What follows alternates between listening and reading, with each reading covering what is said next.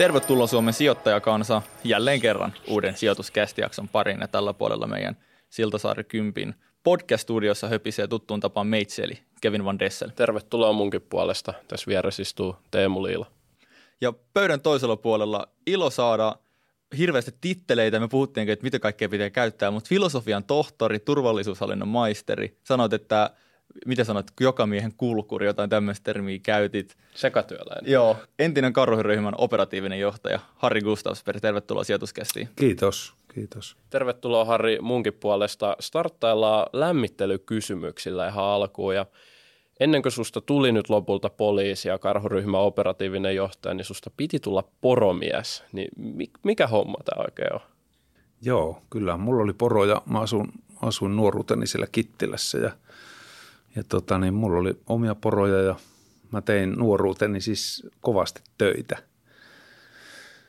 Olin, tein, tein metsähommia ja porohommia ja kaikkia mitä siihen liittyy, niin ihan nuoresta pitäen on, on tehnyt aika kovasti töitä. Ja ajattelin, no. että jos, jos mä jäisin, niin kuin, mutta sit, sitten siinä ei käynyt niin kuin nuorena ajattelin. Tekeekö poroilla paljon rahaa tai sillä bisneksellä siellä vai? Se ihan vaan tällainen elämäntyyli? En mä oikein enää osaa sanoa, enkä mä oikein enää muista. Tuskinpa se mikään tämmöinen niin kuin semmoinen ammatti on, mitä tehdään vaurastumisen mm. takia, vaan se on enemmän ehkä semmoinen elämäntapa tai elämänmuoto. Joo, kyllä. Öö, sä harrastat sijoittamista, joka sopii hyvin sijoituskästiin, vaikka me ei nyt sijoittamista tänään aiotakaan puhua. Niin mihin sä oot sijoittanut viimeksi? Öö, Viime, viimeinen sijoitus on kiinteistö. Okei. Okay. No niin. Oletko sä enemmän asuntosijoittaja vai osakkeet vai onko joku hybridi? Mulla on vähän sekä, sekä että, että. Joo. Kyllä. Sä oot myös niin kuin aika lailla sitä mieltä, että elämä taitaa nykypäivänä varsinkin olla meille yhteiskunnassa vähän liian helppoa jopa, niin jos meidän yhteiskunta vaatisi paljon enemmän meiltä, niin äh, oltaisiko me mieleltämme paljon vahvempi? Tuo on aika hankala kysymys, että kuka yhteiskunta on. Kyllähän yhteiskunta vaatii ihmisiltä. Meillähän on erilaisia lakia, jotka velvoittaa ihmisiä käyttäytyyn tietyllä lailla ja maksaa veronsa ja eikö vaan? Kyllähän ja verot yhte- pitää aina niin, maksaa. Kyllä yhteiskunnan taholta on vaatimuksia, mutta, mutta sitten, että olisi, korreloisiko se, että jos yhteiskunnan taholta asetettaisiin jotain vaatimuksia, mitkä liittyy ihmisyyteen sinänsä – niin sitten korreloituisiko se siihen, että ihmiset kokis elämänsä parempana tai vahvistaisi omia resursseja ja voimavaroja, niin tuskin. Pitäisikö se lähteä sillä kulttuurista, että ollaanko me kulttuurina pehmeä, koska se olla se ongelma? Ei, ei olla kulttuurina pehmeä. Suomalaiset ei ole missään nimessä kulttuurina pehmeä. Jos me seurataan suomalaisuuden historiaa, niin me ei todellakaan olla niin kuin alalautella kylvetettyä kansaa. Hmm vaan, vaan suomalaiset on, suomalaiset on oikeasti kovaa porukkaa. Mutta kyllä tämä aika on jotenkin, se, tämä aika on luonut semmoisia ilmiöitä, että, että varsinkin pahoinvointi työelämässä on lisääntynyt ja sehän, siitä on ihan dataa ja mm. tutkittua tietoa, että jotain siinä on totta, että, että ihmisten pahoinvointi tavallaan lisääntyy, vaikka me ollaan siis varmaan maailman parhaita – maita monessa mielessä demokratian ja tasa-arvon ja, ja kaiken muun.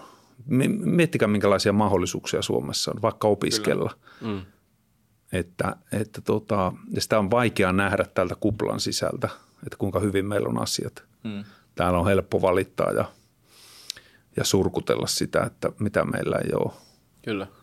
Mut, mutta sitten samalla, että miten, kuinka moni muu ihminen maailmassa, niin niillä ei ole samanlaisia mahdollisuuksien tasa-arvoa kuin Suomessa on. Kyllä. Miten sitä perspektiiviä voisit hakea, jos meillä on, jos meillä on kuitenkin aika hyvin asiat ja aika niin. helppoa? Ihminen on kokemusoppia. Mm. Toisaalta se on valitettavaa, että jos ei ole kokemuksia, jos, jos sulla ei ole, jos elämä ei sinua ravistele, niin sun on hankala hakea perspektiiviä. Kyllä. Se, se, on, se, on, se, on, se on vaan näin. Sen takia, sen takia tietyt tapahtumat elämässä, mitä niin kuin kaikkien meidän elämä jotenkin kohtelee ihmisiä kuitenkin jollain, jos, jossain elämänvaiheessa vähän kolhii, niin sitten loppujen lopuksi ne on niitä juttuja, mitkä, mitkä mahdollistaa sen, että me kuitenkin sitten niin kuin vahvistutaan ihmisenä. Hmm. Et sitten jos kaikki on liian helppoa, niin kuin Teemu sanoi, jos kaikki on liian helppoa, niin sitten tulee tämmöinen hedonistinen adaptaatio, että me, me adaptoidutaan siihen, että kaikki on liian helppoa ja sitten kaikki tuntuu liian vaikealta. Semmoisetkin asiat, jotka oikeasti ei ole vaikeita. Mm. Kyllä. Sä tota, oot ollut, mikä se termi oli? Poli... Onko se koiran ohjaaja koiran oikea ohjaaja. termi? Mikä on se virallinen? Joo, mulla on ollut Joo. kolme, kolme tuota poliisikoiraa urani aikana. Kyllä.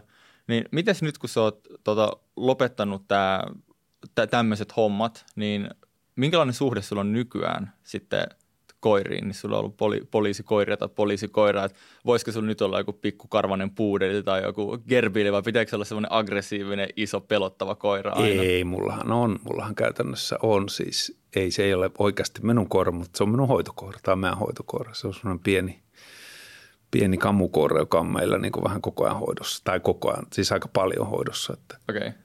että joo, mä oon aina tullut toimeen eläinten kanssa ja, ja tota, tuun edelleenkin. Kyllä. Se ei tunnu silleen tylsältä koiralta tai pieneltä joltain nöhverökoiralta. Ei, sitten. ei. Mä olin tuossa toissa aamuna lenkillä tuolla kotipuolessa ja sitten alkoi kuulua kauhea huutoa, semmoinen nainen huutaa, huutaa tuota, koiran nimeä siellä ja sitten se metsä ryskyy ja nainen huutaa, älä mene sinne ja sitten siellä iso Tanskan dokki tulee sieltä pusikosta ja sitten se oli vähän niin kuin kattomenoa, että mä olin huppu päässä.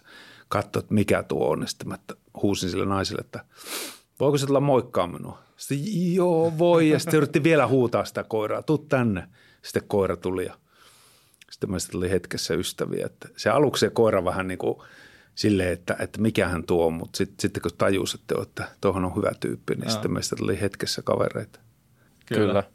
Sitten me aletaan pikkuhiljaa syventyä tuohon meidän päivän itse pihviin, eli oppeihin niin kuin – tilannetajusta, neuvottelusta sun muusta. Otetaan niin kuin esimerkkitapauksia sieltä sun karhuryhmäajoilta kanssa, mutta sitä ennen lyhyt kaupallinen tiedote Arnilta ja meillä on Kevinin kanssa tuttu tapa kellot kädessä. Mulla on Sirius pähkinäpuukello.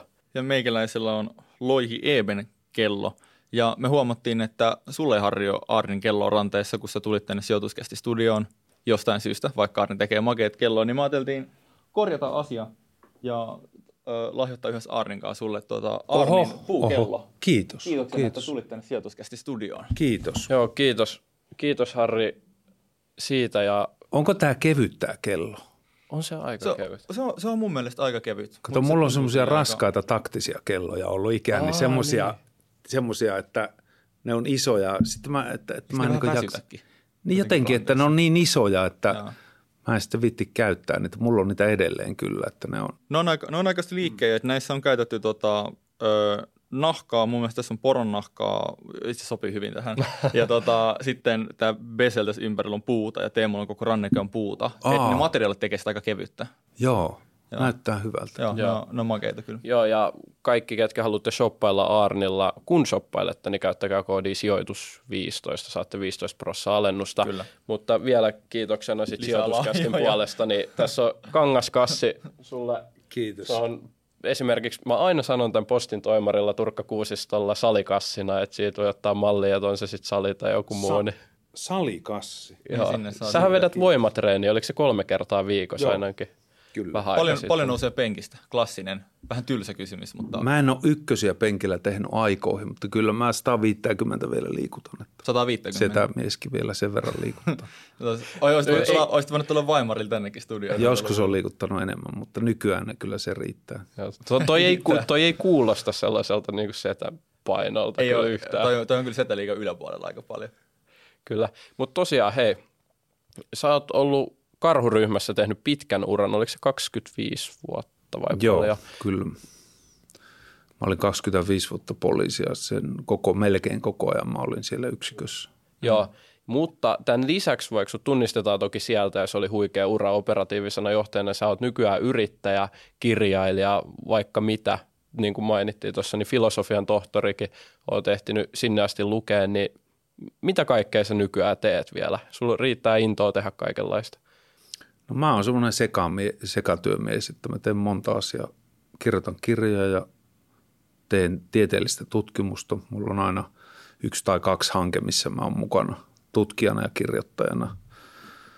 Ja, ja, ja sitten on televisioprojekteja ja sitten on sijo, sijoittamisjuttuja ja sitten, sitten yrittäjänä osallistun aika, aika monella tapaa niin kuin luennoin ja valmennan ja, ja meillä on tämmöisiä niin kuin henkilöstötuottavuuteen liittyviä startup-yritys, joka, joka tutkii sitä, että miten, miten yrityksissä, miten henkilöstötuottavuus tavallaan niin kuin korreloi eri asioihin. Ja, okay. ja mä, mä, mä tykkään tehdä monia niin kuin sille, että mulle sopii, että on monta palloa ilmassa. Mm. Se, se jotenkin sopii mulle hyvin, että aina sopinut. Kyllä. Toi on silleen mielenkiintoista, tai tämä sopii tosi hyvin tähän meidän aiheeseen. Tai oikeastaan sitten aiheutti inspiraatiotakin kutsua sut, että sulla on tämmöinen tosi ö, stressaava, mutta opettavainen ja epätyypillinen niin kuin karhuryhmän tausta. Ja tavallaan nyt sä ilmeisesti niin kuin niitä opetuksia oot pystynyt sitten niin kuin vetämään tämmöiseen niin kuin korporaatio- tai yritysmaailmaan. Ja se on vähän niin kuin tämäkin idea tänään, että saadaan niitä oppeja sieltä tarinoista, jotka on mielenkiintoisia itsessään, mutta myös tämmöiseen niin kuin tavallisen pulliaisen elämään. Ö, karhu tai karhuryhmän termi on nyt heitelty aika paljon, mutta niille, ketkä ei vielä ole ihan silleen, että varmaan, että mitä se tarkoittaa, niin haluatko vähän avata sitä karhuryhmän toimintaa? Se on poliisin valtakunnalle valmiusyksikkö, joka on perustettu vuonna 1972. 86 oli ensimmäinen tulikosketus Mikkelin torilla ja se epäonnistui ja siitä syntyi erilaisia, erilaisia silloin, kun, silloin kun operaatio epäonnistuu ja ihmisiä kuolee ja loukkaantuu vakavasti, niin siitä syntyy erilaisia sekä, sekä traumoja, mutta myöskin kehittämishankkeita.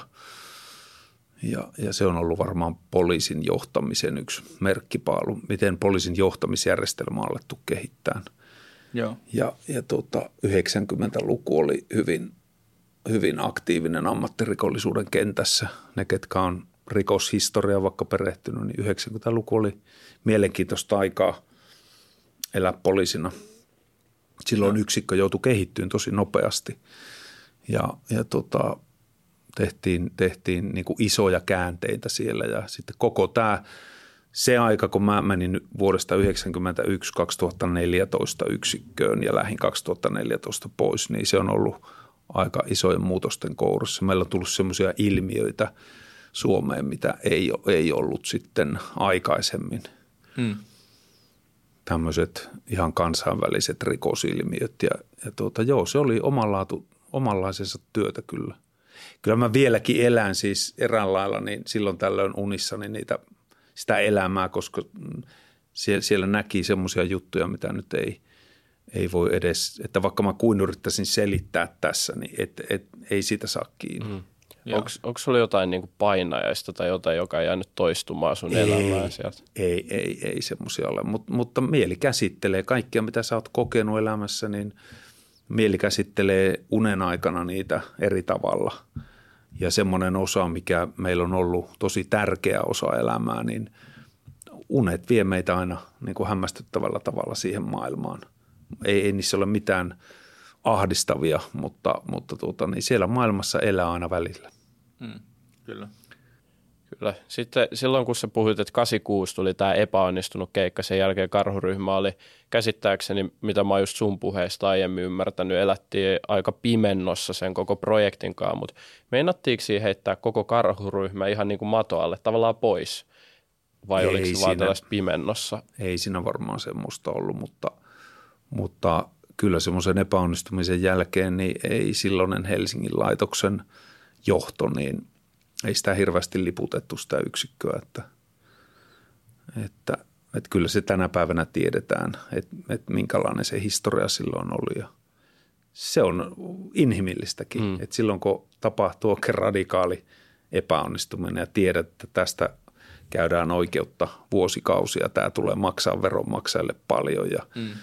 tässä on mainehaittaa ja muuta, niin – niin aikanaan, aikanaan joku poliisijohtaja sanoi, että saa soittokunta soittaa aika monta marssia ja poliisihevoset kävellä tuossa Espalla ennen kuin niin. poliisin maine tavallaan niin kuin mm, tasapainottuu kyllä. siitä. Kyllä. Joo, se oli semmoinen aika. Joo. Mikä siinä konkreettisesti meni pieleen? Se no, oli niin kuin farssi. Niin, mäkin mietin tota, että, että minkälainen tehtävä se oli ja mikä siinä meni pieleen ja mitkä ne seuraamukset oli. Se, oli, se oli panttivankitilanne, joka jumiutui Mikkelin torille. Siellä oli, siellä oli tuota kaappaa ja ottanut kolme panttivankia ja siellä oli räjähteitä autossa ja, ja sitten tuli käsky, että sitä ei saa päästä enää liikkeelle. Tuli mm. käsky, että, jonka antoi silloinen poliisijohtaja. Tietenkin hän ei tunnustanut sitä ikinä, eikä tunnusta varmaan tänä päivänäkään, mä tiedän. Mutta näin siinä oikeasti kävi. Ja sitten, okay. sitten yksikkö toimi silloisilla opeilla, jotka tietenkin oli siihen aikaan täysin vajaita tuommoiseen tilanteeseen. Ja sitten se oli mielenkiintoista, että juuri ennen räjähdystä sieltä takapenkiltä pääsi kaksi naishenkilöä karkuun. Ja miksi ne pääsi juuri sekunteja ennen räjähdystä, niin se, mm. mä en ainakaan ole saanut selville. Ja mä haluaisin niin kuin päässä edes toista haastattele jossain vaiheessa, että mikä juttu oli. Että mi, siis mi, miten ihminen tavallaan, aavistiko ne jotain, että nyt on viimeinen hetki lähteä vai kuuliko ne jotain vai mitä siinä tapahtui. Ja sehän on sen tilannetajun yksi tämmöinen – niin kuin ilmenemään, että, että meidän aivot ottaa semmoista informaatiota vastaan, mitä meidän tietoinen mieli ei pysty käsittelemään. Ja sitten me tehdään joku päätös ja sitten meistä jälkeenpäin tuntuu, että se on joku intuitiivinen viesti, joka on tavallaan saanut minut tekemään jonkun päätöksen, vaikka se on ihan selkeä ollut, että sä oot kuullut tai nähnyt jonkun asian, mitä sä et niin kuin tietoisesti ymmärrä. Mm. Mm. Todennäköisesti niin on tapahtunut. Ja, ja sitten sit, sit siinä kuoli – se kaappaja, ka, tai siis kaappaja ja toinen panttivanki ja yhdeksän poliisia loukkaantui, joista osa tosi pahasti vammautui. Ja tämä oli teidän, tai siis karhuryhmän ensimmäinen? Ensimmäinen tehtävä. tulikosketus, semmoinen, okay. missä siis ammuttiin. Niin, okei. Okay. Mitä jos toinen niistä kahdesta kuoli, oliko se, että ne ehti lähteä, mutta se toinen jäi kuitenkin vielä siihen? niin siihen jäi sinne autoon yksi. Ah, eli se yksi oli kolmas ihminen, sitten. Joo, joo sillä joo. kolmas kyllä tilannetaju, minkä mainitsit, se on tosi merkityksellinen poliisien työssä, mutta se on toki myös kaikessa johtamisessa, parisuhteessa. Sulla on kirja tästä tilannetaju päätä paremmin. Niin onko sulla jotain, nyt jos mennään sun henkilökohtaiseen uraan, missä olet ollut tekemään karhuryhmässä palveluksia, niin jotain niin kuin tarinaa, missä hyvä tilannetaju on nimenomaan niin kuin vaikka pelastanut sun tai sun ryhmän nahan? On, onhan niitä vaikka kuin paljon – ja se on jännä juttu, että mä vasta viimeisinä vuosina aloin analysoimaan niitä tehtäviä sillä lailla vähän sinne päin, niin kuin mä analysoin tänä päivänä niitä. Mutta semmoisia tyypillisiä, ehkä tyypillisimpiä tehtäviä on, on niin kuin ollut, että mennään johonkin huoneistoon sisälle, missä alkutiedot on tosi kovat, että, että siellä ammutaan suurin piirtein vastaan tai siellä on jotakin mm. kauheaa. Ja sitten kun sinne menee, niin sitten sen aistii, että ei täällä ole mitään. Että jotenkin kun sinne menee, niin aistii, että ei täällä ole mitään, mutta se ei tarkoita sitä, että et, etkö sä olisi valmis toimiin tai sä niin kuin, et, et toteuttaisi tek- taktiikkaa niin kuin on sovittu. Mm. Mutta se tunne on, että täällä ei ole mitään. Ja sitten päinvastoin, että mennään johonkin – täysin tämmöiselle niin kuin semmoiselle keikalle, missä no mennään vaan varmistaa jotain. Niin sitten kun lähestytään sitä tehtäväpaikkaa, aukassaan ovi, niin sitten tulee semmoinen kylmä olo, että nyt, nyt, nyt on jotain niin tosi vakavaa. Ja sitten siellä paljastuukin tosi vakavaa. Mm. Et se on, jos, jos tämmöinen intuitiivinen viesti ihmisellä on, niin kuin se ihmisellä on olemassa, niin tavallaan mistä se syntyy, niin se on tosi mielenkiintoinen asia. Et yksi, yksi tilanne tajun tämmöinen niin kuin, ö, elementti on se intuitiivinen mm. tieto. Mm. Kyllä. Mistä, mistä se niin kuin johtuu? Tai kun eihän, ei se kuitenkaan varmaan niin kuin taikaa ole, että se intuitio tulee jostain, että onko se jotain niin kuin mikrosignaaleja tai jotain, mitä olet alitajuntaisesti oppinut lukemaan vai onko se niin kuin miettinyt, että mistä se intuitio oikein tulee? No mä oon miettinyt, mutta sitten – Astaraami on miettinyt sitä väitöstyön verran, intuitiota ja, ja mm. Astan mukaan, kuten itsekin olen sitä pohtinut, että se kokemus, intuitio on aika vahva, että jos sä oot ollut 500 kertaa samankaltaisessa tilanteessa, mm. niin sun aivot kykenee käsittelen huomattavasti isomman määrän dataa kuin että jos sinä olet ensimmäistä kertaa tai toista kertaa tai kymmenettä, kymmenettä kertaa mm. jossain tilanteessa. Et silloin jokainen kokemus, minkä ihminen kokee, niin mä järjestelmä tietenkin pyrkii tallentamaan sen tärkeän tiedon, mikä on keskeistä, koska aivot on tämmöinen lähitulevaisuuden ennustamiskoneisto. Se yrittää koko ajan ennustaa lähitulevaisuutta tarkasti. Ja jos me altistutaan tietoisesti samankaltaisille kokemuksille ja sitten me vielä jälkeenpäin analysoidaan niitä tietoisesti, niitä tapahtumia, niin se, se tavallaan niin kuin kerää semmoista niin kuin tietokapasiteettia, joka on meidän oman tietoisen ajattelun ulkopuolella. Että sitten voi tulla kuva siitä, että sä niin näet kaiken, mitä tässä tilassa on ja niin kuin kaikki on tosi selkeää, että mitä pitää tehdä ensimmäisenä ja sitten toinen, jolla sitä ei ole, niin se ei tajua ollenkaan edes mitä katsoa. Mm. Kyllä, eli tavallaan intuitiokaan ei ole silleen, että se on itseisarvollisesti hyvä asia, mihin pitää luottaa, että jos mä menen johonkin uuteen tilanteeseen ja mulla on intuitio, niin se on kuitenkin aika kouluttamaton, mutta jos sä menet vaikka johonkin tämmöiseen ö, tota, kriisitilanteeseen ja sä oot vaikka karhuryhmän aikana kokenut sen monta kertaa, niin sun intuitio on paljon arvokkaampi siinä tilanteessa, koska siinä on niitä toistoja siellä taustalla. Todennäköisesti näin, mutta sitten on semmoinen, semmoinen asia, että se mikä sinua ohjaa tänä päivänä, niin ei ole syntynyt sinun elinaikana. Sitten meillä on se geneettinen koodisto, joka on tullut tiedätkö, sieltä ihmiskunnan alkuajosta lähtien, mm. jossa on jotain semmoista, mitä me ei tiedetä. Ja voi olla, että semmoisessa tilanteessa, missä sä joudut tilanteeseen, missä, missä vaikka joku sinun ystävä on hengenvaarassa tai sinä olet hengenvaarassa, niin sun tavallaan – sä aktivoidut tekemään semmoisia asioita, että sä et usko, että se olet sinä.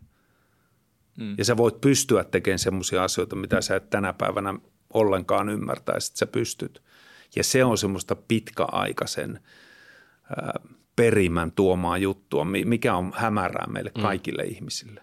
Jos me nyt pureudutaan tuohon tilannettajuun konkreettisesti sun niin kuin työ, työuralta sieltä karhuryhmästä, niin muistatko jotain yksittäisiä näitä niin kuin tapahtumia, jossa vaikka su, sä oot joutunut muuttaa strategiaa vaikka onnistuneesti just tällaisen tilannetajun niin kuin kautta, että se on tavallaan niin kuin muuttanut siinä hetkessä sitä teidän niin kuin lopputulosta? Se ei välttämättä siis suoranaisesti strategiahan on tämmöinen pitkän ajan toimintasuunnitelma, joka yleensä operatiivisissa tilanteissa niin – niin tota, puhutaan enemmän taktiikasta, että meillä on joku mm. ongelma, minkä me ratkaissaan jonkun menetelmän kautta, joka on taktiikka. Ja strategia on taas sitä, että se ottaa kantaa siihen, että minkälainen vaikka tämä organisaatio pitäisi olla kolmen vuoden päästä, mm. eikö vaan? Kyllä. Niin meillä pitää olla yhteinen kieli, että me pystytään puhumaan näistä, niin, niin tavallaan, että jos on sovittu joku taktiikka toimia – niin, niin tätä on vähän vaikea selittää. Mä oon yrittänyt monta kertaa selittää tätä, mutta epäonnistunut lähes aina. Että, no ehkä se nyt onnistuu. Että, että erikoisyksikön operaatiossa on semmoinen, semmoinen piirre, että, että on olemassa joku pääsuunnitelma, millä joku asia ratkaissaan.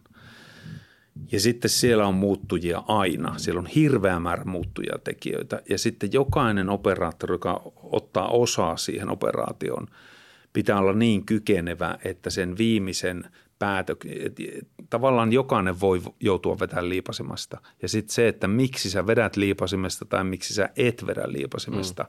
On osin juuri tätä, myös intuitiota, mutta ennen kaikkea havaintoa siitä, että, että mitä, miksi sinä et tee sitä päätöstä tai miksi sinä teet päätöstä.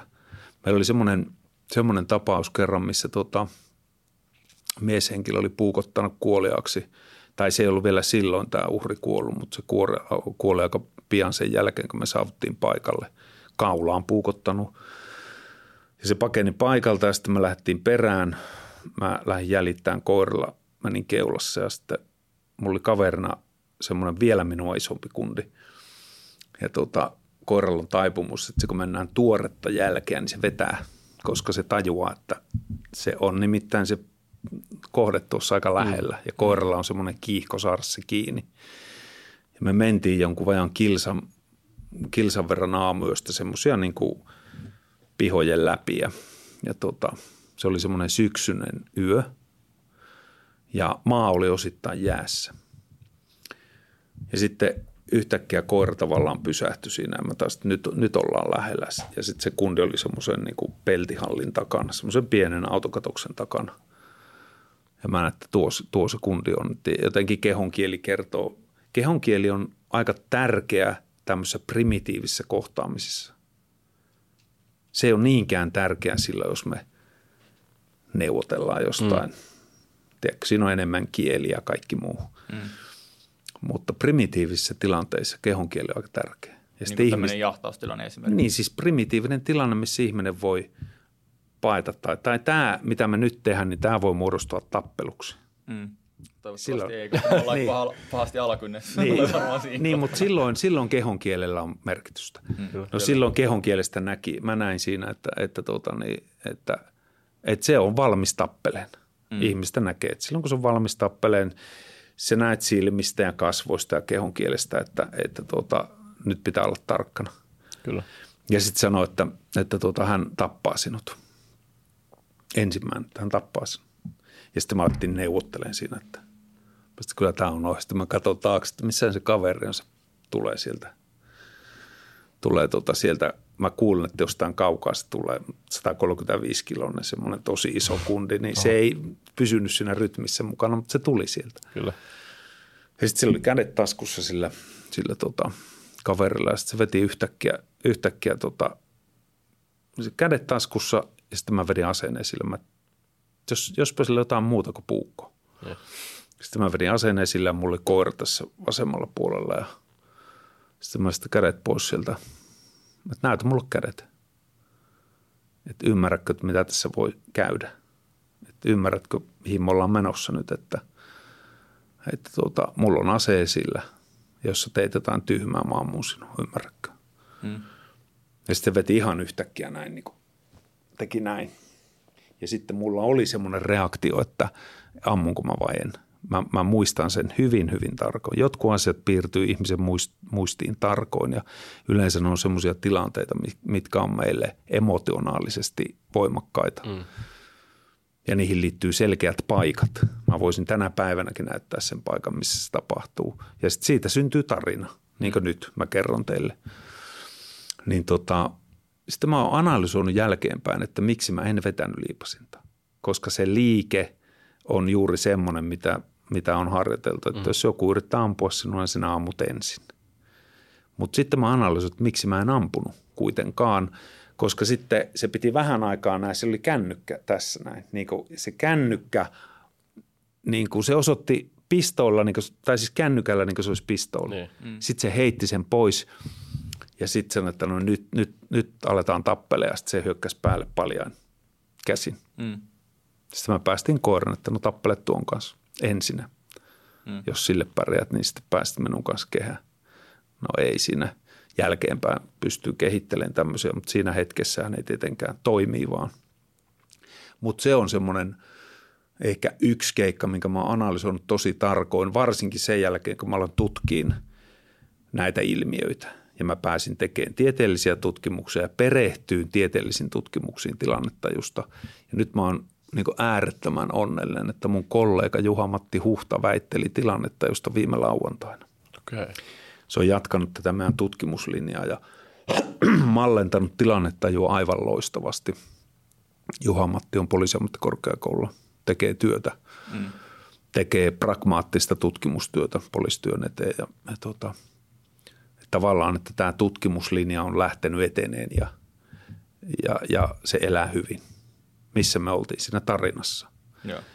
Me ollaan edelleen koiraan. siinä, että mä oon päästänyt koiran niin Kyllä. nyt – niin, niin siitä hetkestä, että kun mä tavallaan niin mun reaktio tuli ja reaktio on, se reaktio tulee aina, jonkunnäköinen hermostollinen reaktio, ihminen saa aina sen semmoisessa tilanteessa, kun sä tulkitset, että nyt, nyt sä, sun henki voi olla vaarassa. Aina tulee joku reaktio, mutta sitä mä ihmettelin jälkeenpäin, miksi minun reaktio oli niin voimakas, että mä puristin liipasimesta. Ja mä ajattelen näin, että ehkä siinä oli – se kokemus, että joku siinä kehon asennossa, käden asennossa, se oli, miettikää, yö ja hämärä ja pimeä. Mä en mitenkään voinut nähdä, mikä se on. Vasta sen jälkeen, kun se heitti sen, niin mä näin, että se on puhelin, mm. kännykkä. Se heitti sen lumeen, ettei tuo ase. Ja sitten mä muistan, kun mä laitoin aseen kotella, että onneksi saatana en ampunut. Niin kuin tämmöinen ajatus, että huh, huh. Sitten mä päästin koiraan, että no. Toi on aika vaikea tilanne ja varsinkin musta tuntuu, sä saat korjata mua, koska sä tiedät hyvin paljon enemmän. Et Suomessa aika tiukka laki myös, joka on tietysti hyvä. Tässä voi vertaa jenkkeihin aika hyvin, että siellä on ammuttu aika paljon siviilejä, jotka on täysin syyttömiä. Suomessa onneksi se on hyvin paljon maltillisempaa, mutta sitten tällainen tilanne, kun periaatteessa sä oot poliisina, sunkin henki voi olla uhattuna. Jos se on ase ja se ehtii ampua sut eka, niin siinä voi käydä tosi huonosti, sä voit kuolla siihen. Sitten kun sä et aina just voi olla sataprosenttisen varma, onko se ase, jos sä olisit ampunut sen ja se on se puhelin, niin oot sä sen jälkeen vankilassa niin kuin murhasta vai miten toi niin kuin niin, toimii? Niin pitää ollakin. Kyllä pitää olla semmoinen ihminen, joka käyttää julkista valtaa – niin kuin, joka käyttää voimaa, voimakeinoja niin kuin jul, julkisen vallan edustajana, niin sitähän pitääkin tarkkailla tosi tarkoin. Muutenhan mm. me ollaan jossain Venäjällä tai Kiinassa. Mm. Et muutenhan siis tilanne olisi toinen. Et se pitääkin olla näin. Mutta joskus tietenkin on ollut oikeustapauksia tässä vuosien varrella paljon, että tuntuu, että, että onkohan tämä oikeus kuitenkaan sitten niin puolueeton kuin – Kyllä Suomessa on hyvä oikeusjärjestelmä, mutta va- vaikeita tilanteita ne on. Joo, joo, ne on nimenomaan vaikeita tilanteita ja siitä ei pääse mihinkään.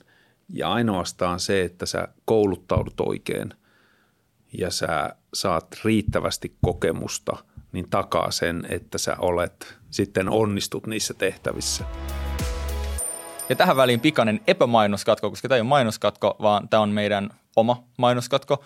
Eikö se ole silloin mainos? Tavallaan joo. Ei se ole mainos, sanotaan, että ei.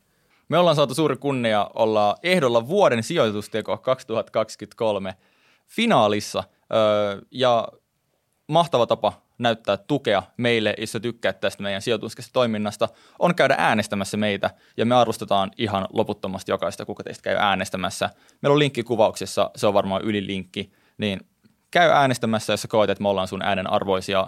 Sulla on tämän kuun loppuun, eli lokakuun loppuun asti aikaa äänestää. Ei varmaan muuta, tämä epämainoskatko loppu nyt. Jos sä vertaat vaikka nyt tätä Teemun jenkkiesimerkkiä, ja jenkeistä jos kuulee paljon, että, että on poliisiväkivaltaa tai tämmöisiä, vaikka vahinkoampumisia, ja just niin kuin Teemu myös sanoi, niin Suomessa näitä ei hirveän usein tapahdu. Niin miten tämä koulutus vaikuttaa, että jos vertaat vaikka jenkkien poliisien koulutusta, mistä mä oon kuullut vertauskuvia, että sitä verrataan johonkin parturikampaamon koulutukseen, että sinnekin on helpompi mm. päästä ja, Suom- ja sitten niinku taas, mikä siitä tilanne on Suomessa. Niin onko Suomessa niinku hyvä koulutuksen taso? On tietenkin. Siis yleissivistyksen taso ja koulutuksen taso. Se, se että, että Suomessa on hyvä koulutuksen taso, sanotaan vaikka mitä, niin se on oikeasti hyvä mm. maailmanlaajuisesti, kun verrataan – niin se on todella hyvä. Meidän, meidän niin peruskoulutuksen taso on hyvä ja yliopistojen ja lukien taso on tosi hyvä. Ja tiedättekö mitä se luo? Se luo sivistystä. Ja silloin kun ihminen on sivistynyt, niin silloin kykyä ajatella asioista huomattavasti laajemmin. Mm. Ja nyt joku jenkkifani voi, voi tota, loukkaantua, mutta se sivistyksen taso, mikä on Yhdysvalloissa ja Suomessa, niin se ei ole verrannollinen mm. noin yleisesti.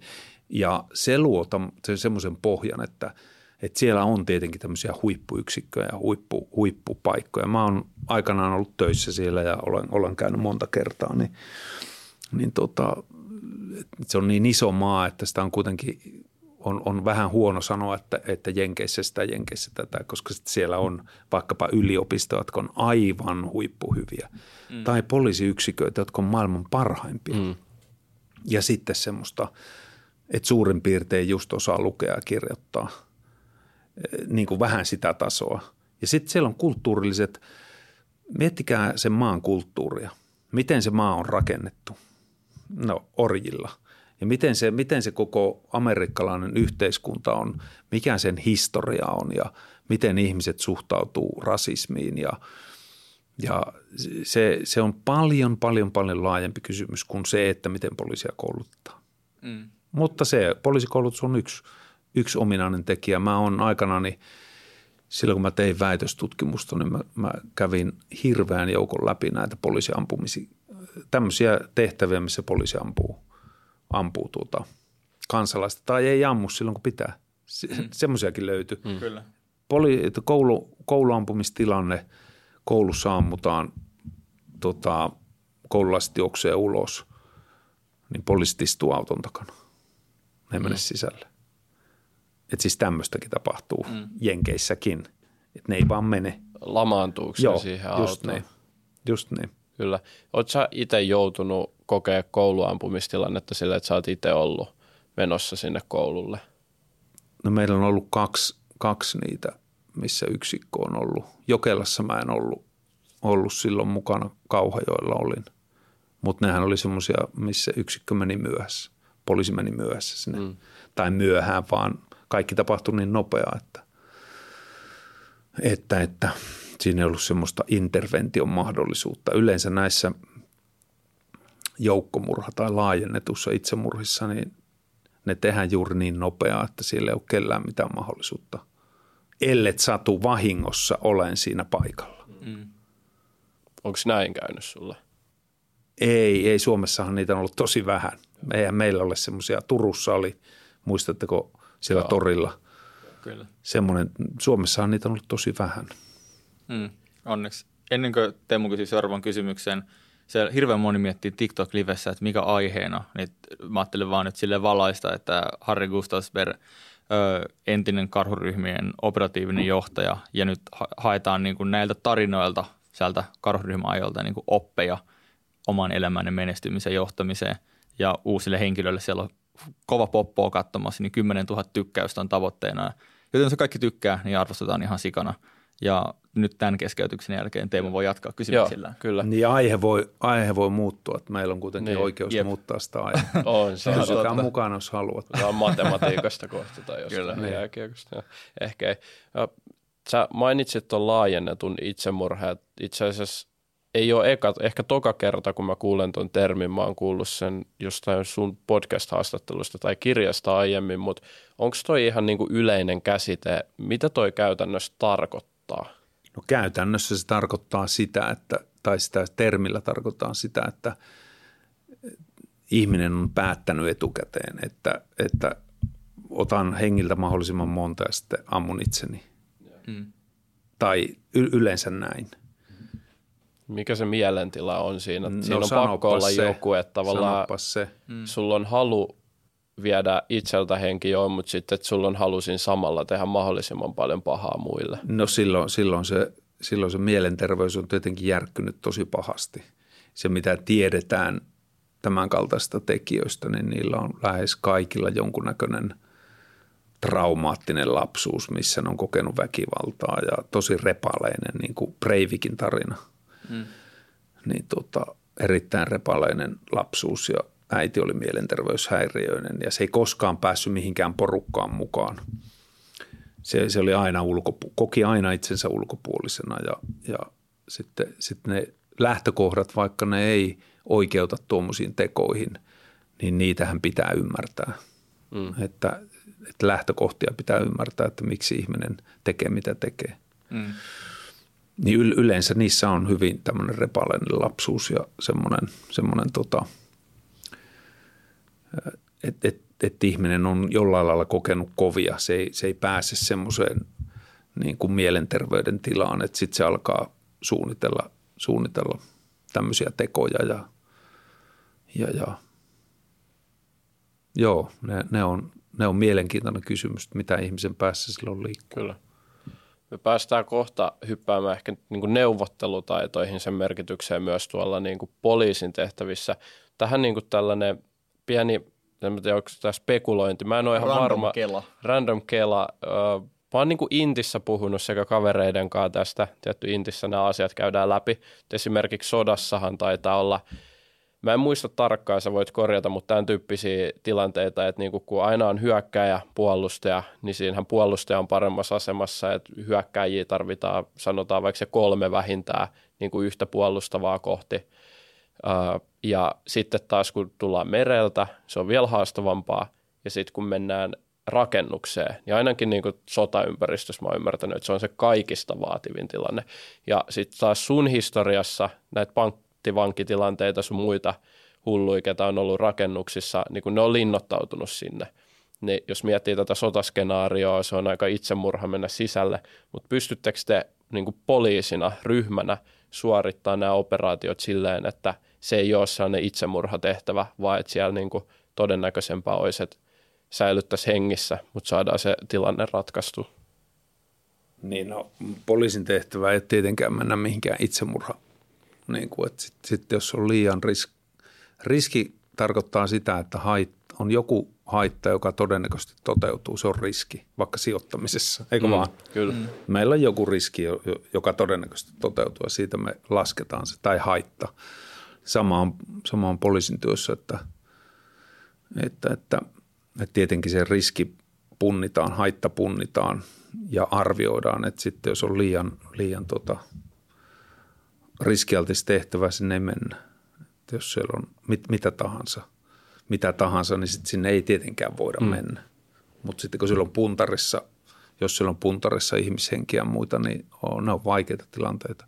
Suomessa on aika vähän ollut loppujen lopuksi Suomen historian aikana semmoisia panttivankitilanteita, että meillä olisi kokemuksia kymmenistä panttivankitilanteista. Mm. Ei, niitä, ei niitä ole, ei niitä ole mutta sitten nämä kokemukset yleensä, mitä viranomaiset jakaa, on maailmanlaajuisia. Että mm. koska ne toistaa aika lailla samaa kaavaa. Kyllä. Tuosta Teemun ö, random intti Kelasta, niin voidaan hypätä neuvottelutaitoihin. Se on mun mielestä tosi jotenkin, no se on kiinnostava aihe ja sulla on varmaan paljon niin kuin oppeja liittyen neuvotteluun. Ö, alkuun tällä, että niin kuin, millä konkreettisilla tavoilla sä oot kehittynyt neuvottelijana sun palveluksen aikana. Ja muistaaksä jotain esimerkiksi tiettyä aha-hetkeä, teillä oli joku tietty tehtävä jossain kentällä ja sitten sä oot tehnyt jonkun merkittävän niin edistymisen neuvottelijana sitä kautta? Yleensä niitä ei siis, silloin, silloin kun ihminen operoi missä tahansa tilanteessa, niin aika harvoin siinä tilanteessa itsessään tulee semmoinen ajatus, että nyt tämä onnistuu, vaan yleensä mm. aina tilanteen jälkeen. Ja nyt ja. tämä koskee vähän kaikkia, että, että tuota, niin mä oon sen 25 vuotta neuvotellut hankalissa tilanteissa, sillä lailla hankalissa tilanteissa, että välillä on, välillä on kattonut pyssyn piipun läpi mm. ja neuvotellut siinä, että voisitko nyt ystävällisesti laskea sen aseen, että ei minun tarvitse ampua esimerkiksi näin. Mm. Siis, ja sitten, mutta jotenkin, jotenkin tähän vaikuttamisen psykologiaan, jota neuvottelu on, neuvottelu on pieni osa vaikuttamisen psykologiaa – niin, niin tota, että siihen liittyy paljon, paljon muutakin asioita. Niin, niin tämä vaikuttaminen itsessään on minusta kiehtovampi termi kuin neuvottelu, koska neuvottelu nähdään semmoisena, että nyt tässä on neuvotteluasema ja tässä neuvotellaan. Mm. Mutta sitten vaikuttaminen on vähän laajempi asia. Mutta en, en mä se, sillä, lailla, sillä lailla ole sitä, sitä, että joku yksittäinen juttu olisi, yksittäinen juttu olisi tuota neuvottelijana – että mä olisin siinä kehittynyt. Mä oon nyt puolito, viimeiset puolitoista vuotta rakennuttanut taloa. Mä oon käynyt varmaan satoja neuvotteluja. Siis miten tämä tehdään ja miten tätä ei tehdä. Millä hinnalla sä annat tämän? Minkälaisilla sopimusehdoilla me päässään kauppaan tästä? Ja mm. mitäs nyt, kun sopimusehdot ei täytykään, mm. niin kuin aina ei juuri pääsääntöisesti koskaan täyty. Siis sillä lailla, että kaikki täyttyy kerrasta – niin viimeiset puolitoista vuotta mä oon neuvotellut siellä. Niin, niin tavallaan, että se, että missä ihminen neuvottelee, missä me ollaan, minkälaisissa sosiaalisissa vuorovaikutustilanteissa, niin niihin jollain lailla hämmästyttävästi pätee sama kaava. Että on ihan sama, missä me ollaan tekemisissä, jos on paljon panoksia pöydällä. Että molemmat kokee, että tämä on tärkeä – niin siihen on olemassa tietty semmoinen, semmoinen samankaltainen kaava. Kyllä. Sä sanoit tota, että sä oot kattonut niin kuin piipun läpi, eli sua on siis osoitettu aseella.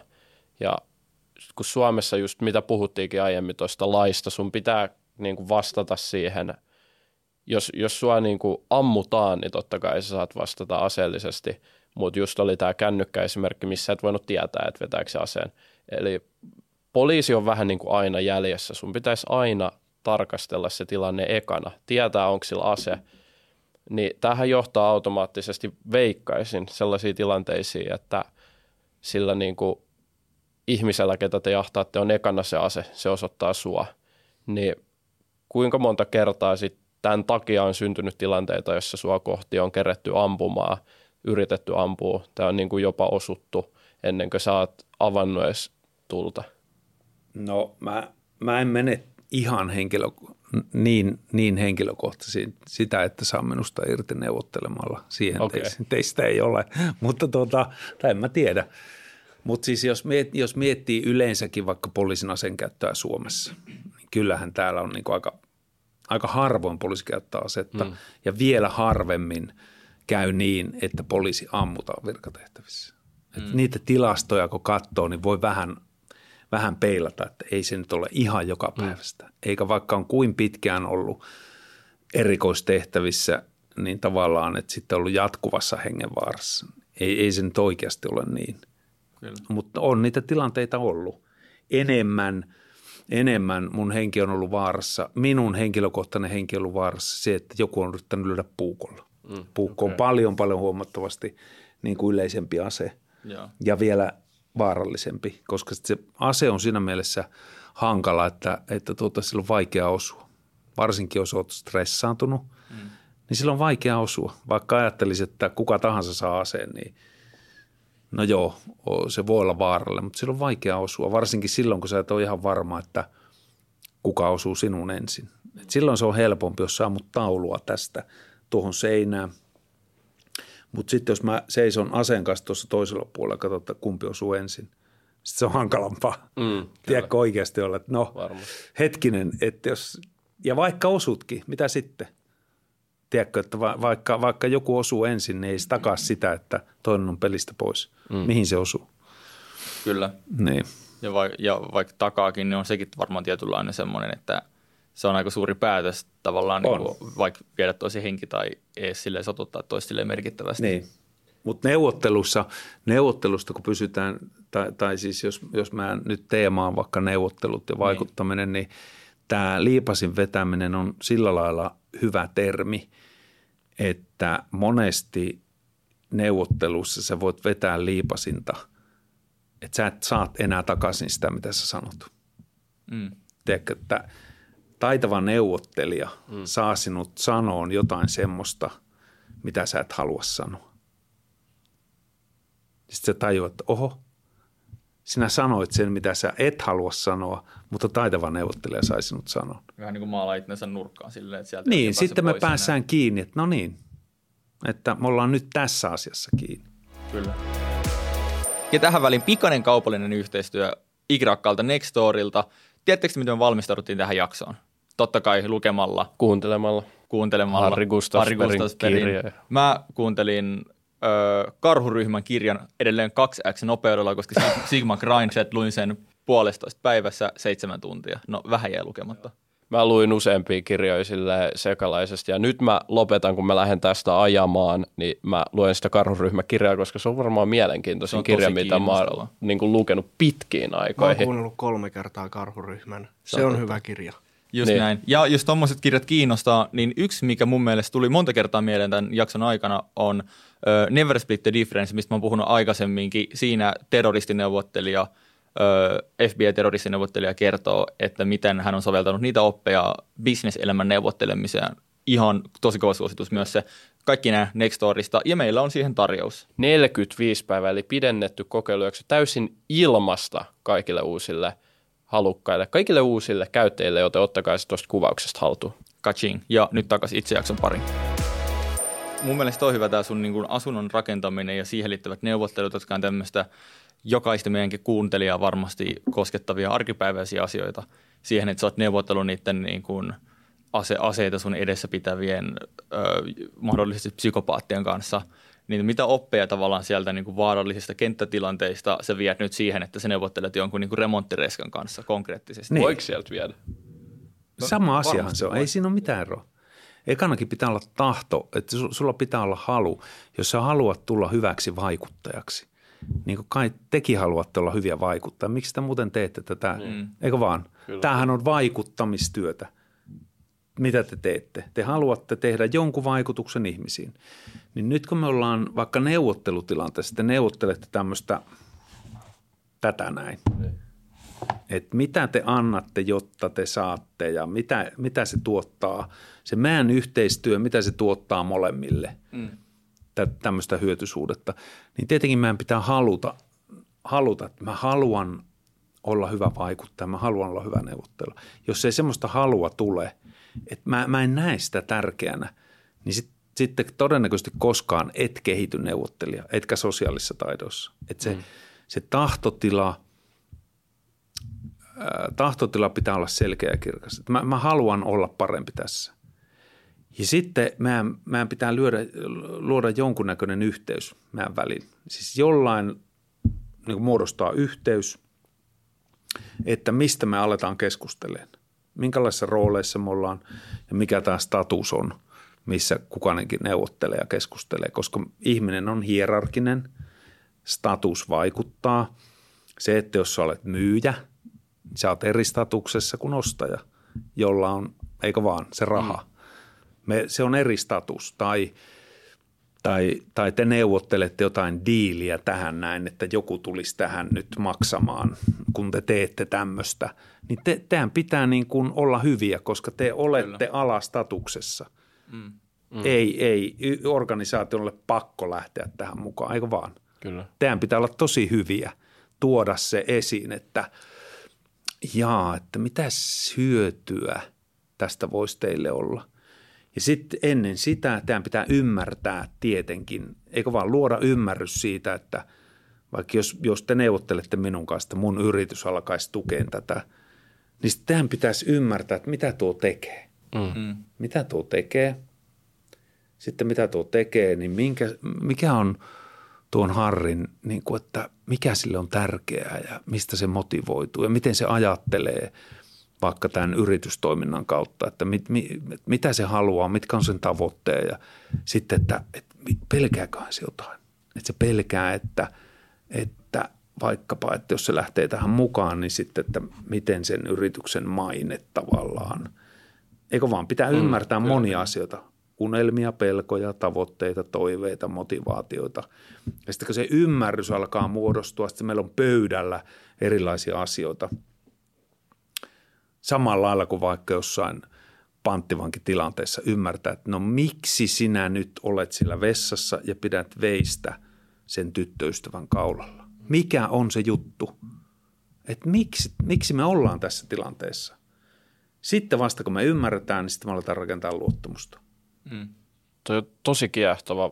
Vielä toi viimeinen esimerkki, minkä saatit tuohon esiin, että on niin kuin panttivankityyppinen tilanne tai uhkaava tilanne, niin – Miten, onko sulla tosta tarinaa, että sulla on ollut joku tilanne, että sä oot, vaikka sulla on joku kidnappa, että sä oot kääntänyt sen mielen niin kuin neuvottelemalla, että sä oot saanut sen lopettaa sen, mitä se on ollut tekemässä, ja se on ratkaissut sen niin kuin homman? No pääsääntöisesti kaikki, pääsääntöisesti voi sanoa, että pääsääntöisesti kaikki tilanteet on hoidettu neuvottelemalla. Siis voi sanoa, että 95 prosenttisesti – tilanteita on hoidettu neuvottelemalla.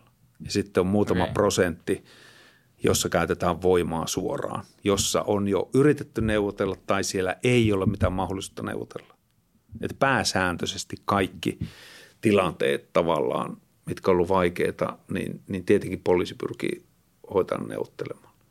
Niin on mulla muutama, siis varmaan tuhat tai montako niitä on? Kerro meille paras tarina. Ei, Tää, niitä on niin paljon, niin sitten mikä on paras? Minun mielestä ne on jo tylsiä.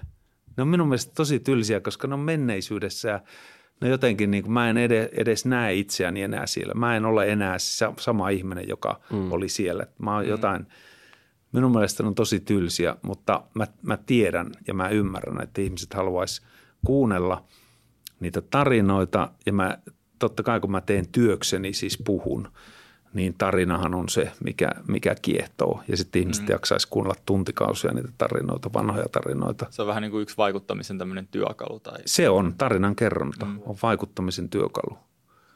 Siis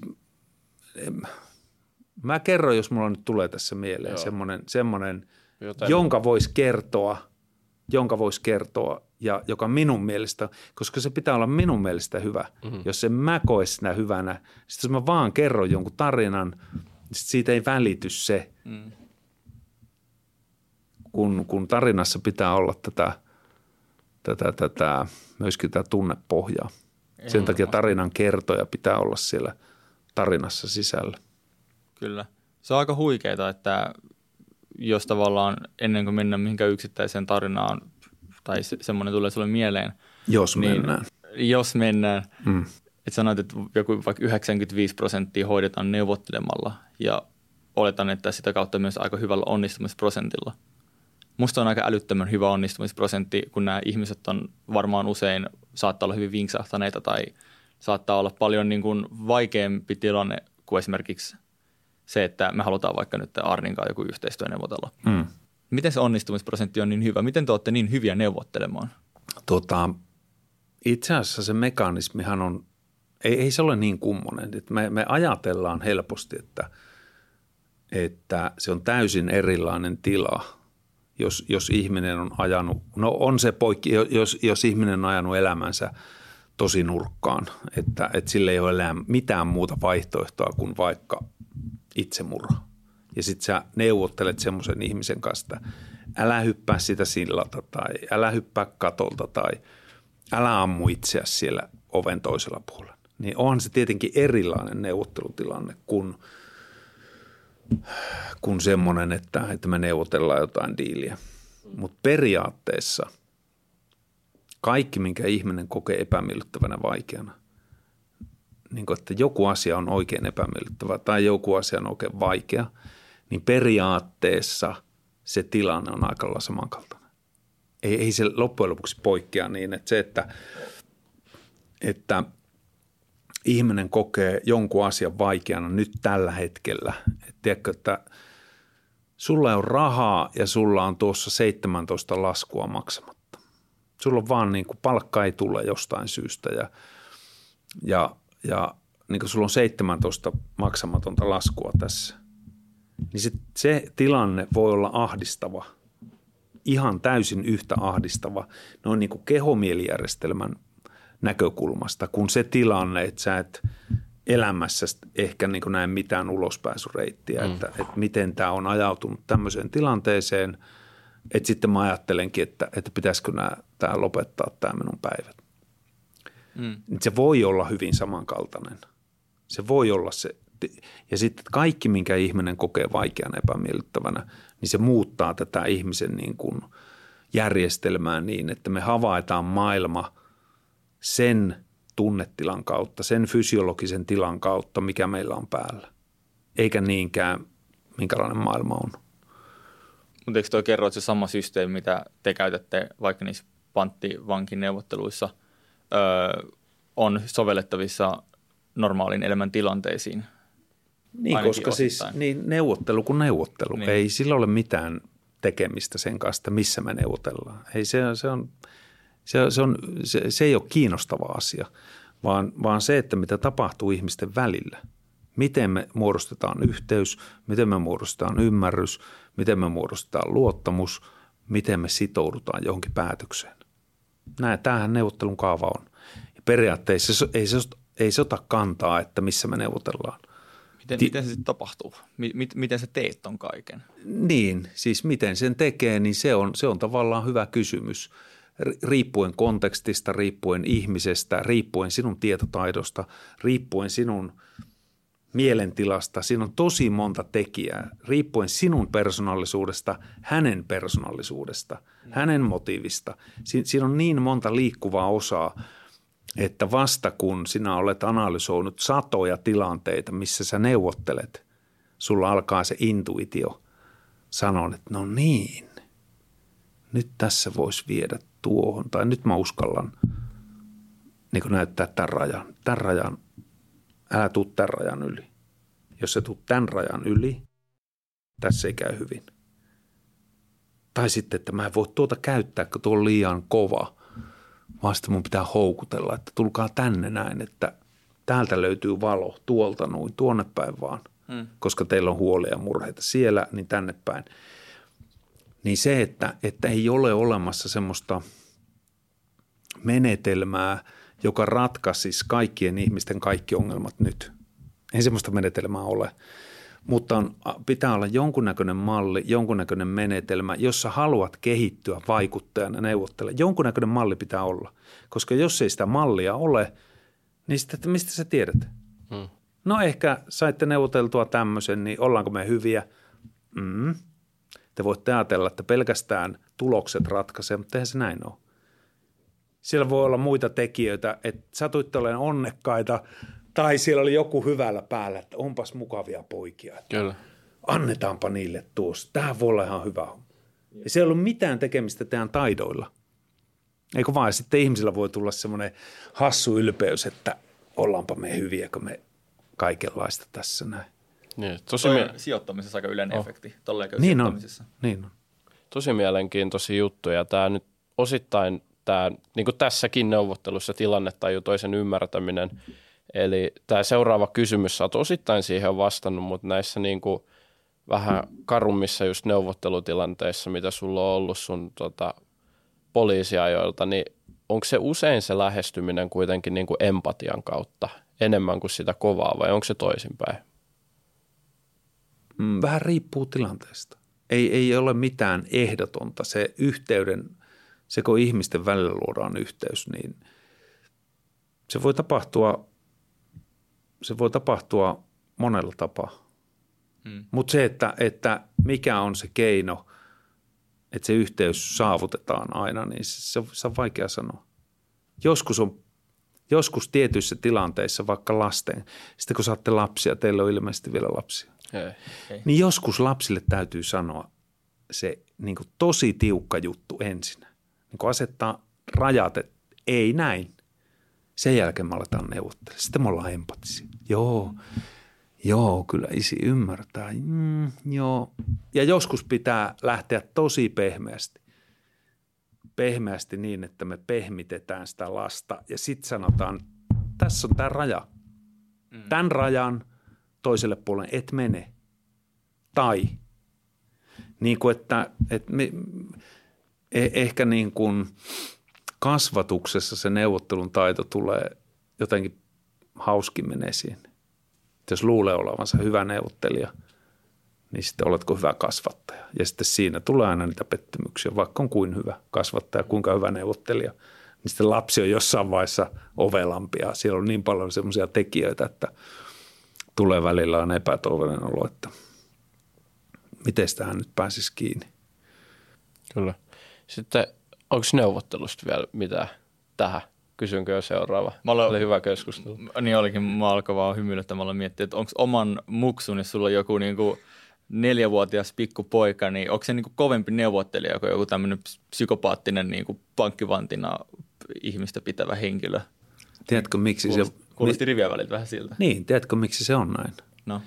Koska sulla on enemmän pelissä oman lapsen kanssa. Saat kuitenkin, mm. jos sä neuvottelet jostain – sä oot kuitenkin roolissa. Se on sun työ. Kyllä. Se on rooli, ammattiidentiteetti. Ja aina voi mennä ammattiidentiteetin taakse ja pitääkin mennä. Että sä toimit jostain roolista käsin, teet parhaasi, mutta lasten kanssa ei ole mitään roolia. Tai on siinä se vanhempien rooli. Mutta tavallaan se on sitä elämää, missä sä elät. Etkä sä pääse sieltä minnekään kahvihuoneeseen pakoon – kertoon kaverille, että olipa kyllä, kyllä onko aivan hullu siellä nyt ja miten, miten mä nyt. Mm. Et, että niin kuin lasten kanssa me eletään sitä elämää ja, ja se on äärettömän tärkeää, että se kasvatustyö onnistuisi. Tietenkin on tärkeää kyllä. sekin, että onnistuu liikeneuvottelussa tai panttivankineuvottelussa tai missä tahansa. Mm. Mm.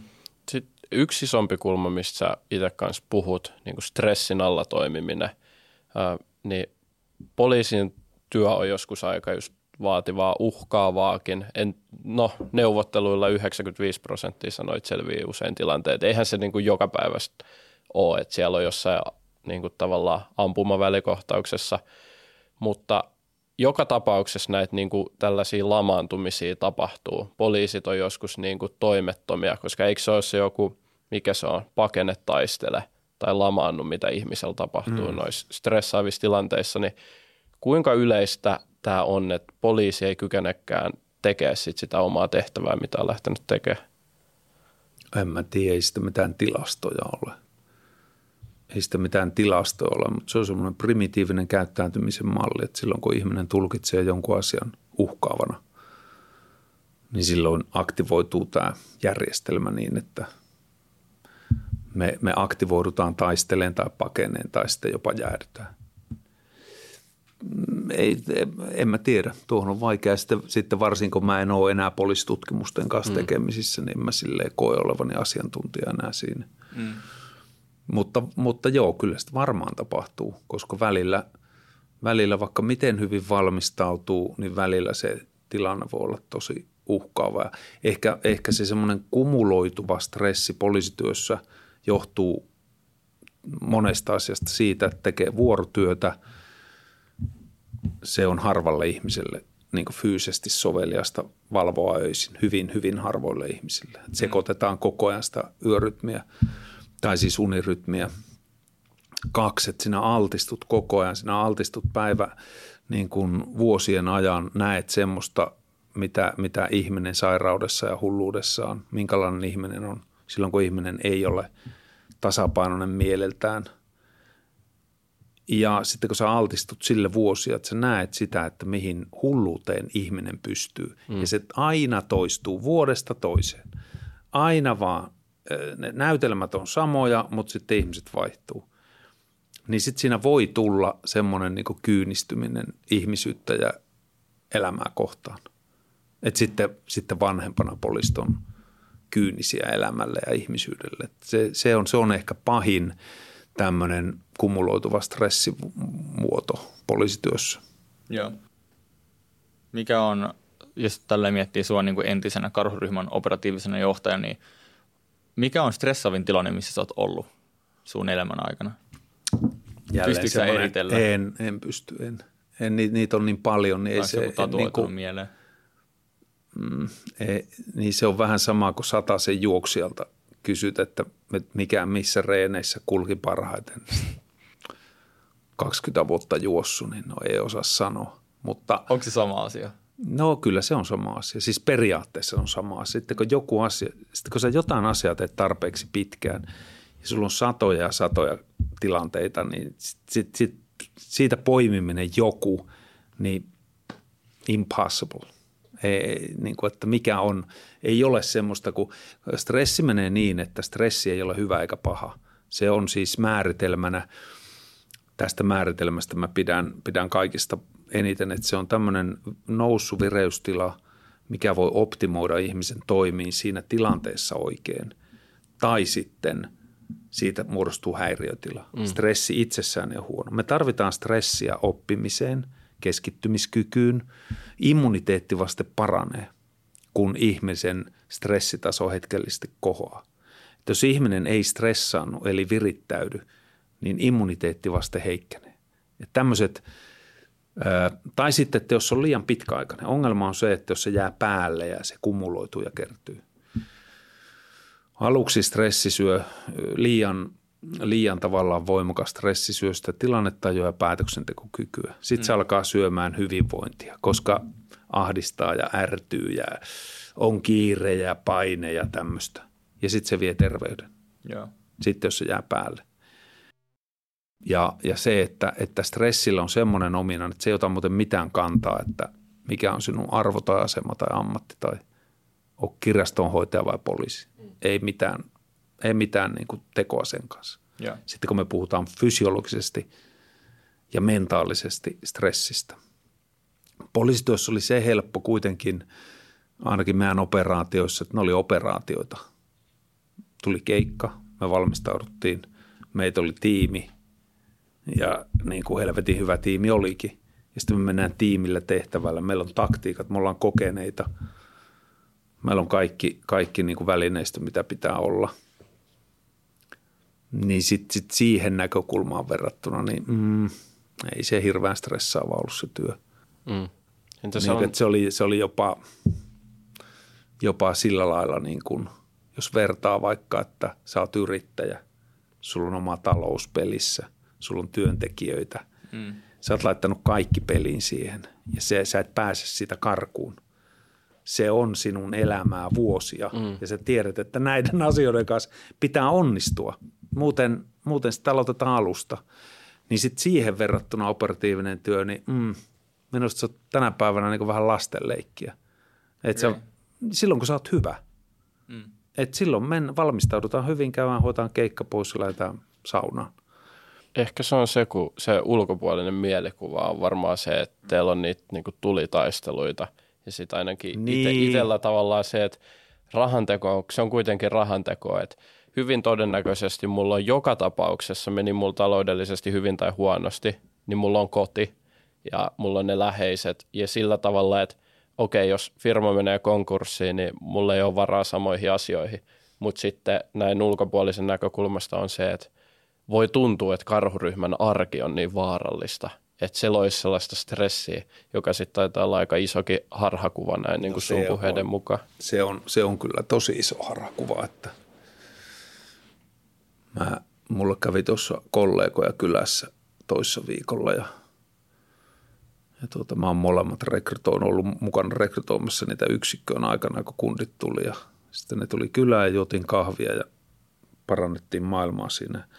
Mä sanon, että teistä näkee nyt, että te olette kokeneita operaattoreita.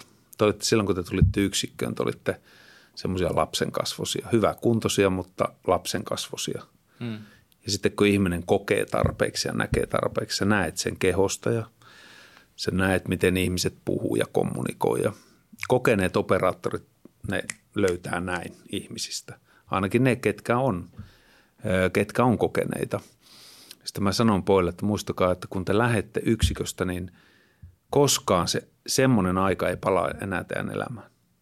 Et se, se on hienointa aikaa elämässä tavallaan, mikä se on. Et se, se että, että joo, en mä sitä sano, että eikö elämä olisi hienoa sen yksikkojen jälkeen, mutta, mutta tavallaan, että ihmisen jotenkin paradoksi on siinä, että se elämä, mitä me nyt eletään, me ei ymmärretä sen hienoutta. Mm itse asiassa tämä ajatushan koskee mitä tahansa meidän elämän aikaa, että nyt tämä aika meidän elämässä, missä me nyt eletään, sama teilläkin, niin kuin toivottavasti te ymmärrätte, kuinka hienoa teidän elämä nyt on, eikö vaan? Kuinka hienoa on, että te saatte tänne ehkä mielenkiintoisia ihmisiä ja sitten ehkä ihmiset saa tästä jotain, ja, mutta sitten näinhän me ei ajatella. Mehän, mehän yleensä niin ohitetaan tämä ja sitten me ajatellaan, että – jossakin on jotain hienompaa mm. ja joku on vielä vähän jotakin ja siellä karhuryhmässä on sitä, että, te, niin kuin, että tämä elämä, mikä meillä nyt on, niin tämä, tämä on parasta elämää. Kyllä, ihan samaa mieltä. Joskus yrittää pysähtyä tässäkin, niin kuin mä itse tykkään tosi paljon tästä hommasta, mitä mä teen mun ja, ja Iikanen muun tiimin kanssa täällä tehdään. Ja yrittää joskus pysähtyä ja miettiä silleen vaikka, että tämä nykyhetki – on jotain, mitä 10-20 vuoden päästä tulee miettiä silleen, että ei perkele. Että Kyllä. Olisiko nätti? Kyllä. Mutta vitsikö olisi joku tavallaan tapa hiffata, että sä oot siinä niin kuin hyvissä vanhoissa päivissä ennen kuin sä oot niissä? Nimenomaan, niin. Ja sitten se, että on jo semmoinen tapa, että meidän pitää muistuttaa itseä ja toisia siitä. Mm. mm. Koska just se on se, se ajatustapa, että joku, joku asia elämässä ennen on ollut hienommin – että se on ollut hienompaa, mikä, on, mikä mulla on ollut. Ja sitten mä en voi tässä hetkessä tavallaan elää ja nauttia ja olla tyytyväinen. Tai sitten mä ajattelen, että mä vielä tarvin jotain enemmän. Se on tämmöinen el- elämä ja ihmisyyden paradoksi. Yksi kysymys vielä ennen kuin mennään meidän klassikkokyssäriin, joka on tuosta niin kuin, ei stressistä, vaan niin kuin pelosta ehkä vielä, että jos sulla on tullut niin kuin, vai onko sulle tullut niin kuin ikinä sellaista niin kuin pelkoa tilanteessa, oh. niin onko sulla jotain konkreettista esimerkkiä, onko se pelko enemmän muiden ja sen operaation puolesta vai pelkäät sä itse sitä tilannetta, että mitä jos mulle käy jotain? Pel- pelko on monenlaista, että, että silloin kun sä oot itse, tai silloin kun minä olen ollut itse semmoisessa tilanteessa, missä mun henki on ollut vaarassa, niin mä oon hyvin harvoin ehtinyt pelätä. Joskus ehkä moottoritiellä, kun on ajettu 180 ja auto lähti sivuluisuun, mm. niin siinä ehti pelätä, että nyt muuten käy huonosti. Että tajua, että nyt, nyt tulee käymään huonosti. Mm. Mutta sitten kun itse on ollut, ollut tilanteissa, missä on ollut hengenvaarassa, niin ei siinä ei pelätä, ei se, ei se pelko aktivoidu silloin. Kaikki menee niin nopea, se on, se on, se on erilainen tila. Mutta sitten kun sä oot etäämällä, sä näet, että joku operoi ja se tulee menee pieleen. Sä näet, että nyt, nyt asiat menee pieleen. Niin sitten se iskee. Tai sä näet, että sinun lapselle käy jotain. Se iskee samalla lailla. Että et tavallaan, että minun, minun tapauksessa mä oon eni, enemmän pelännyt toisten puolesta. Mm. Jopa koirani puolesta aikanaan, että selviytyykö se hengistä jossain kiinnottotilanteessa, kun omasta puolesta. Silloin kun mä itse olen siinä etulinjassa ollut, niin en, en mä silloin, kaikki on mennyt aika nopeaa. Mm. Kaikki on mennyt aika nopeaa ja ei siinä ole ehtinyt pelätä, että ne on ollut nopeita tilanteita. Mutta sitten just tämmöiset, niin kuin, missä on perspektiiviä muiden puolesta, niin, niin silloin se pelko on normaali tunne ja normaali reaktio ja, ja niin kuin sitten pelottomuus on psykopatia. Että. Se, sen mä taidan muistaa, onko se se tilanne, missä just sun niin kuin oma suorituskyky kärsi, kun sulla oli koira menossa asuntoon edellä ja, ja sitten oliko se, että sun niin kuin näkö sumentui, jotain tämän tyyppistä? Niin, kävi? se oli semmoinen, semmoinen tilanne, missä tavallaan mä jännitin korni puolesta ja pelkäsin korni puolesta, mutta en tajunnut sitä silloin. Ja sitten tapahtui se lamautuminen, semmoinen jäätyminen. Se on jännä tunne. Aivot toimii tosi nopeasti, mutta sitten sinun keho ei liiku. Se, okay. se on tosi jännä tunne. Aivot yrittää ratkoa sitä ongelmaa ihan hulluna, Joo. mutta sitten sä oot itse jäätynyt. Sä et pysty puhumaan ja sitten vaan niin katsot, että auto, mitä tässä tapahtuu. Aivot silti toimii tosi nopeaa mutta keho on jäätynyt. Mm. Kyllähän se on ollut yksi evoluution tämmöinen juonne, että, että tota niin, silläkin on selvitynyt hengissä, että on jäänyt makaa vaan johonkin.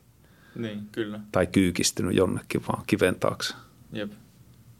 Luulisit se jotenkin, tai vähän epäintuitiivisesti, luulisit sitä enemmän haittaa, että sun keho lamauttaa itsensä? Joskus on, joskus ei. Niin. Mutta kun, niin, kyllä – Kyllä.